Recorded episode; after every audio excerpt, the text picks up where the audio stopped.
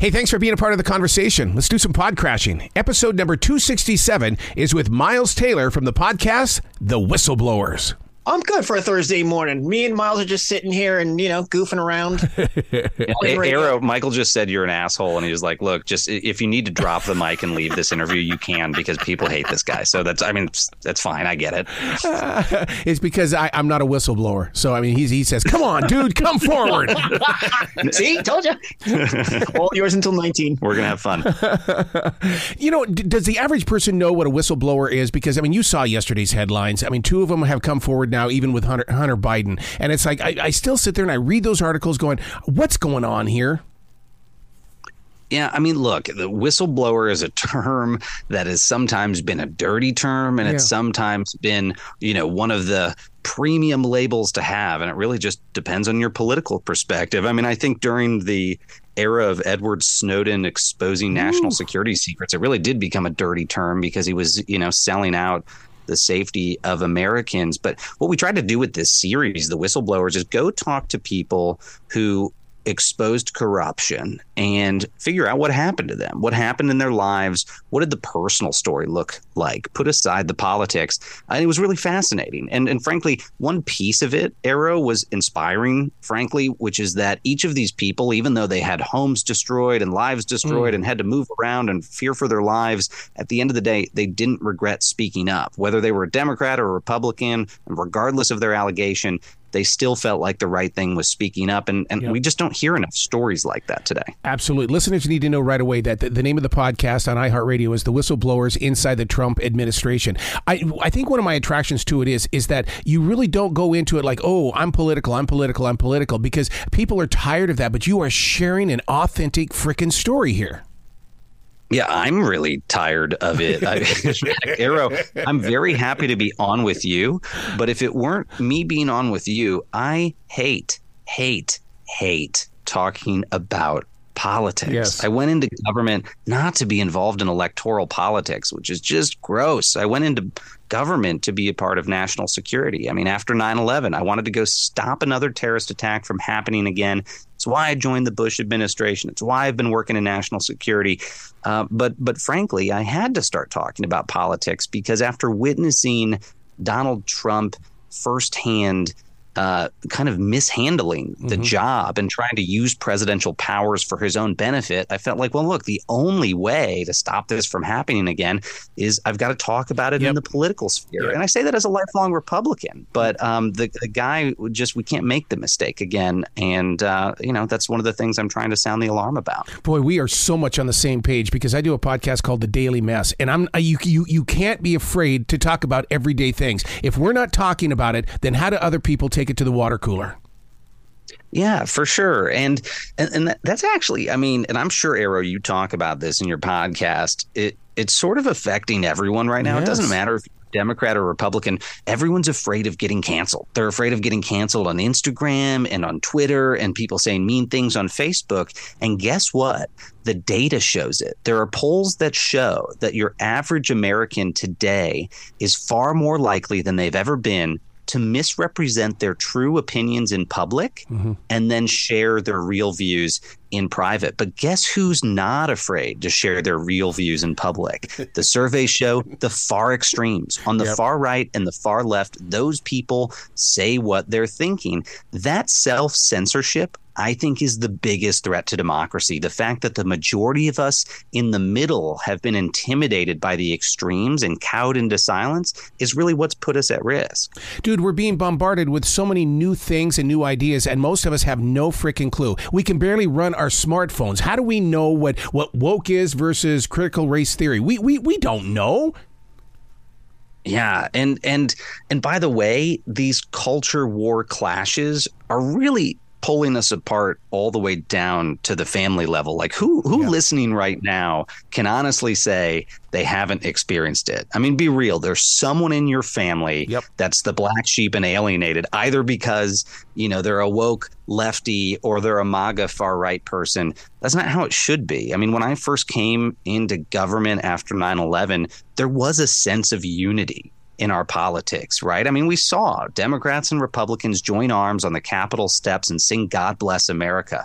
Boy, does it feel like we're really, really far from that right now. I mean, now people are running for public office to become famous. They yeah. think it's a quick way to get attention uh, and instead of governing. And in fact, I hear about these members of Congress who I used to work with who don't even have experts on their staff anymore. They just hire comms people. Why? Because they want one person running their TikTok, one person running their Instagram, mm-hmm. because it's about fame that is not what government's supposed to be about. And I was joking with someone today, Arroe, that there's that old saying that Washington D.C. is Hollywood for ugly people, uh, and for and for some reason, these these politicians, these aspiring politicians, think that's actually a compliment, and they're like, "Oh, I get it. This is a fast way for me to become famous, even though I'm not pretty." That's pretty scary stuff. Look at all the news agencies that are doing the same exact thing. I mean, seriously, I have to go to five or six different uh, places to get my news, to, and then make make my own choice of what I want to believe. I, that's that's not Walter Cronkite.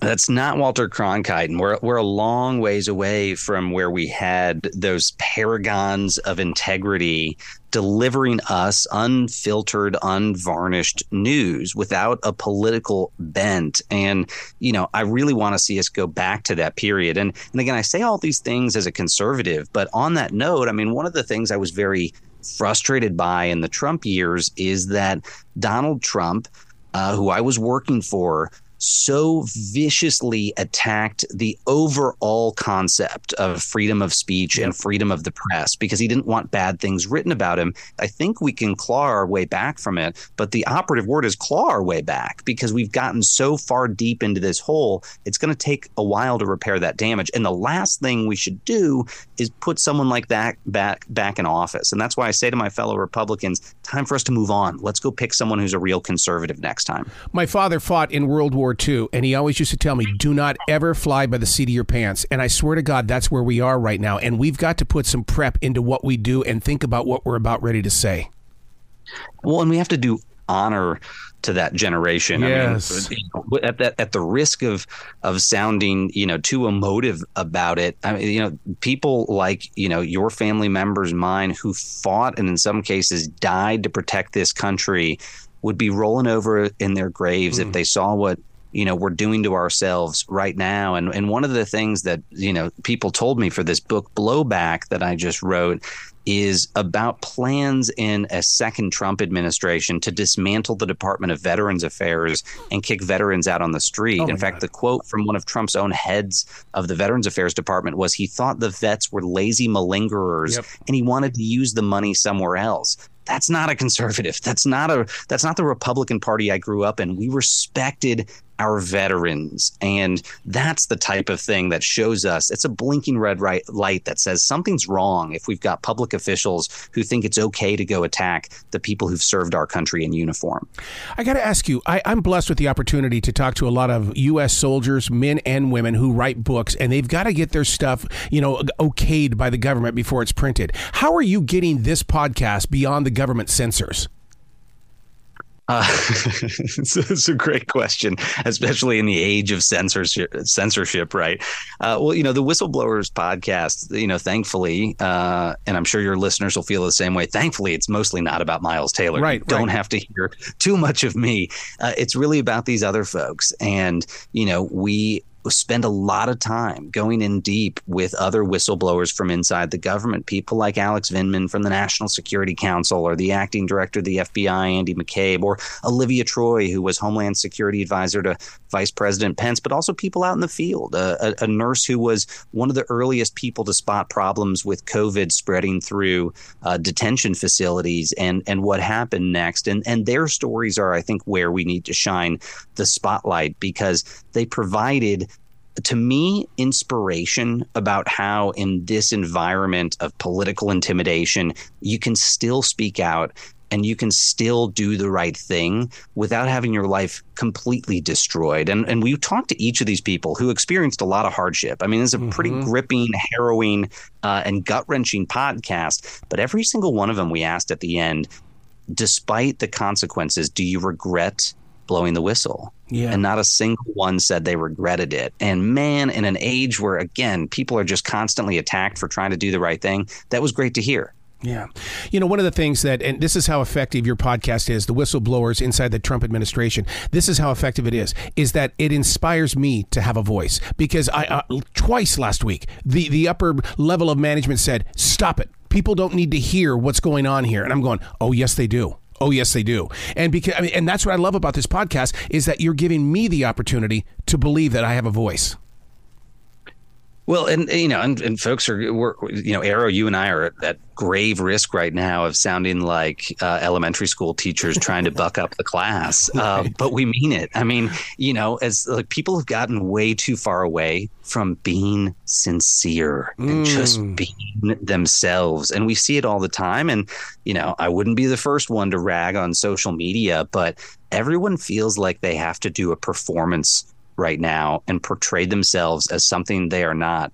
And it is effing exhausting yes. to do that, right? Yeah. I mean, who listening right now doesn't feel like that's really exhausting? And those of us who quit certain social media platforms do it because we're just too tired. We're tired of having to try to pretend uh, and is really, really refreshing to have a conversation where you can just be yourself. And also, this applies to our politics. And it's one of the reasons why I was really just grateful that they approached me to do this iHeart podcast, is because there's there's some catharsis in being able to talk to someone of a different political opinion and find common ground. That would have sounded really silly for me to say 20 years ago, yeah. but now it's like a novelty to have a conversation. If you're a woke person on the left, to sit down with a MAGA person, or vice versa, uh, it doesn't happen anymore. But when it does, and you humanize that person, really really changes your perspective. And and we need to do a lot more of that. Oh it so reminds me of of the way that the world of religion is too. It's like southern baptist versus catholic versus jewish. I mean everybody has their own story and they're sticking to it yeah, yeah, and, and and and you know, the my exhortation to people would be invite it into your lives because you're not actually going to accidentally run into that person of another firm opinion that's opposite yours anymore because we've all self-selected into these tribes. And again, the data shows it. In fact, the data shows that by zip code in this country, red zip codes are getting redder and blue zip codes are getting bluer. We're just self-selecting into these tribes. So you're not just going to bump into those people anymore. You've got to seek it out. And when you seek it out, it's going to surprise you and be rewarding. I do I do Twitter Spaces sometimes, and I and I beg people of different political persuasions to come join me because then we have real conversations. I mean, there's a guy I won't name him. There's a guy who just hated me because I mm-hmm. came out against Trump, and he's a fellow conservative. We're both conservatives. He's a hardcore MAGA conservative. I'm more of a moderate. And boy, did he say nasty things on social media. And we wound up on a Twitter Spaces together. And you know what? We had the best time.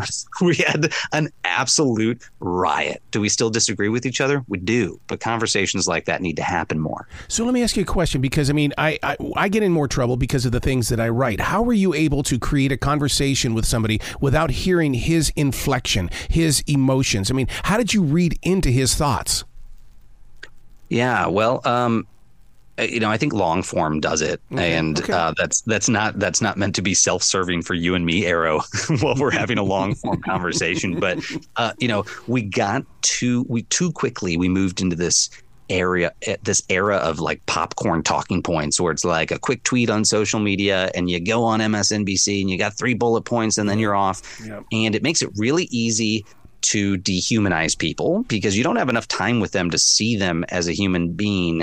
Uh, and it also forces them to say things to get attention that they normally wouldn't say. So it just makes people sound more extreme. This format and the resurgence of radio and podcasting, I think, allows us to spend time with people and to humanize them again. And I'll give you a quick example. I used to not be a fan of Pete Buttigieg. I'm not a Democrat. Yeah. And Pete grew up not far from me in Indiana. And I was like, you know what? That guy has just been trying to be president of the United States since the day he was born. And I can just see it on that smirk on his face, blah, blah, blah. I had all these opinions of him. And then I listened to him on the daily podcast, I think, for an hour. And I left that podcast and I turned to my now wife, Hannah, and I was like, oh man, I really like that guy. Yeah. I'd love to have a beer with him.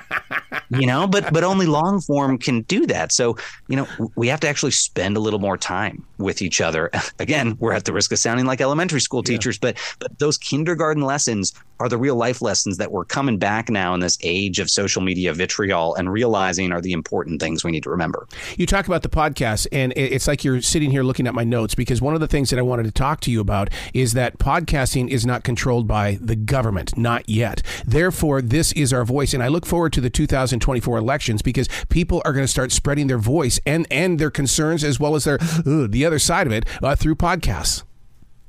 Well, Arroe, you, you forget that I come from the national security community. So I am sitting here right now reviewing your notes. It's Good. the camera up above you in the smoke alarm that you can't see. no, but, but I, you know, I, I think there is a real fear and a legitimate fear about government censorship. And, you know, you get attacked in this day and age if you're a, what's called a both sideser, if you criticize both sides. But I'm going to criticize both sides. I'm going to criticize my side, the conservative side, and say, you know, people in our party, like Donald Trump, have been saying some pretty spooky things mm-hmm. about using government power to censor the political opposition but also on the far left. We've had folks who talk about wanting to take over the regulatory institutions of government to silence certain types of outlets and the dissemination of certain types of information. That's the kind of stuff that scares people. Mm-hmm. That's the kind of stuff that gets people to want to go around the system. Uh, and, and we've got to nip that in the bud. And what, what worries me as a national security person is I see in the data that Americans' attitudes towards political violence are more favorable than they've ever been. Mm. In other words, more Americans today, 25% of Americans have a positive view of violence towards the government, which is the highest watermark we've ever seen it. Why do they feel that way? Because they think the system's not responding to them. So we've got to lower the temperature before some sort of spark turns that powder keg into an explosion. I've got a question for you, Mr. the Department of Homeland Security. This goes all the way back to 2001 for the Patriots Act. Um, we had to we had to take our IDs and and and to to, to this this place to, for so we could all be with the Patriots Act. Why did I have to bring a birth certificate to prove that I have no middle name? Because I mean, I'll never forget looking at the woman going, "I don't understand." She says, "This is the Patriots Act. I've held on to this for this long, and to this day, I still don't understand why I had to prove that I had no middle name." Uh, well, Arroe, I think you've got a great example of why government can be really sluggish and really stupid, and and and sometimes those experiences can go from sluggish and stupid to actually just offensive yeah. because you're just defending who you are. And, and and look, I try to be an optimist. I'm a big fan of the Killers, and I self style as Mr. Brightside. And and my optimistic view on this is I do think some leaps that we're seeing in technology will allow us to make government faster, more efficient, and hopefully less invasive in our lives. In fact, I can't really think of many people I know who say, "Man, I want more government in my life." you know, we don't really want more government, uh, and hopefully these tech developments can make government less bloated, more efficient, uh, and less divisive. So I'm not just going to cross my fingers on that. I actually I spend a lot of time time trying to promote policies like yeah. that in Washington. So hopefully we get there. Oh, I'm so proud of you for doing this. The whistleblowers inside the Trump administration, because I know this is just the first step of, of a brand new beginning. You're going to grow into other areas, and we're going to talk about other whistleblowers in other businesses. I just, I just think this is where the conversation begins. Well, Arroe, I appreciate you. You're a patriot, and I love the Carolinas. So I'll see you next time I'm down there. Absolutely. You be brilliant today, okay, sir? All right. Thanks, my friend.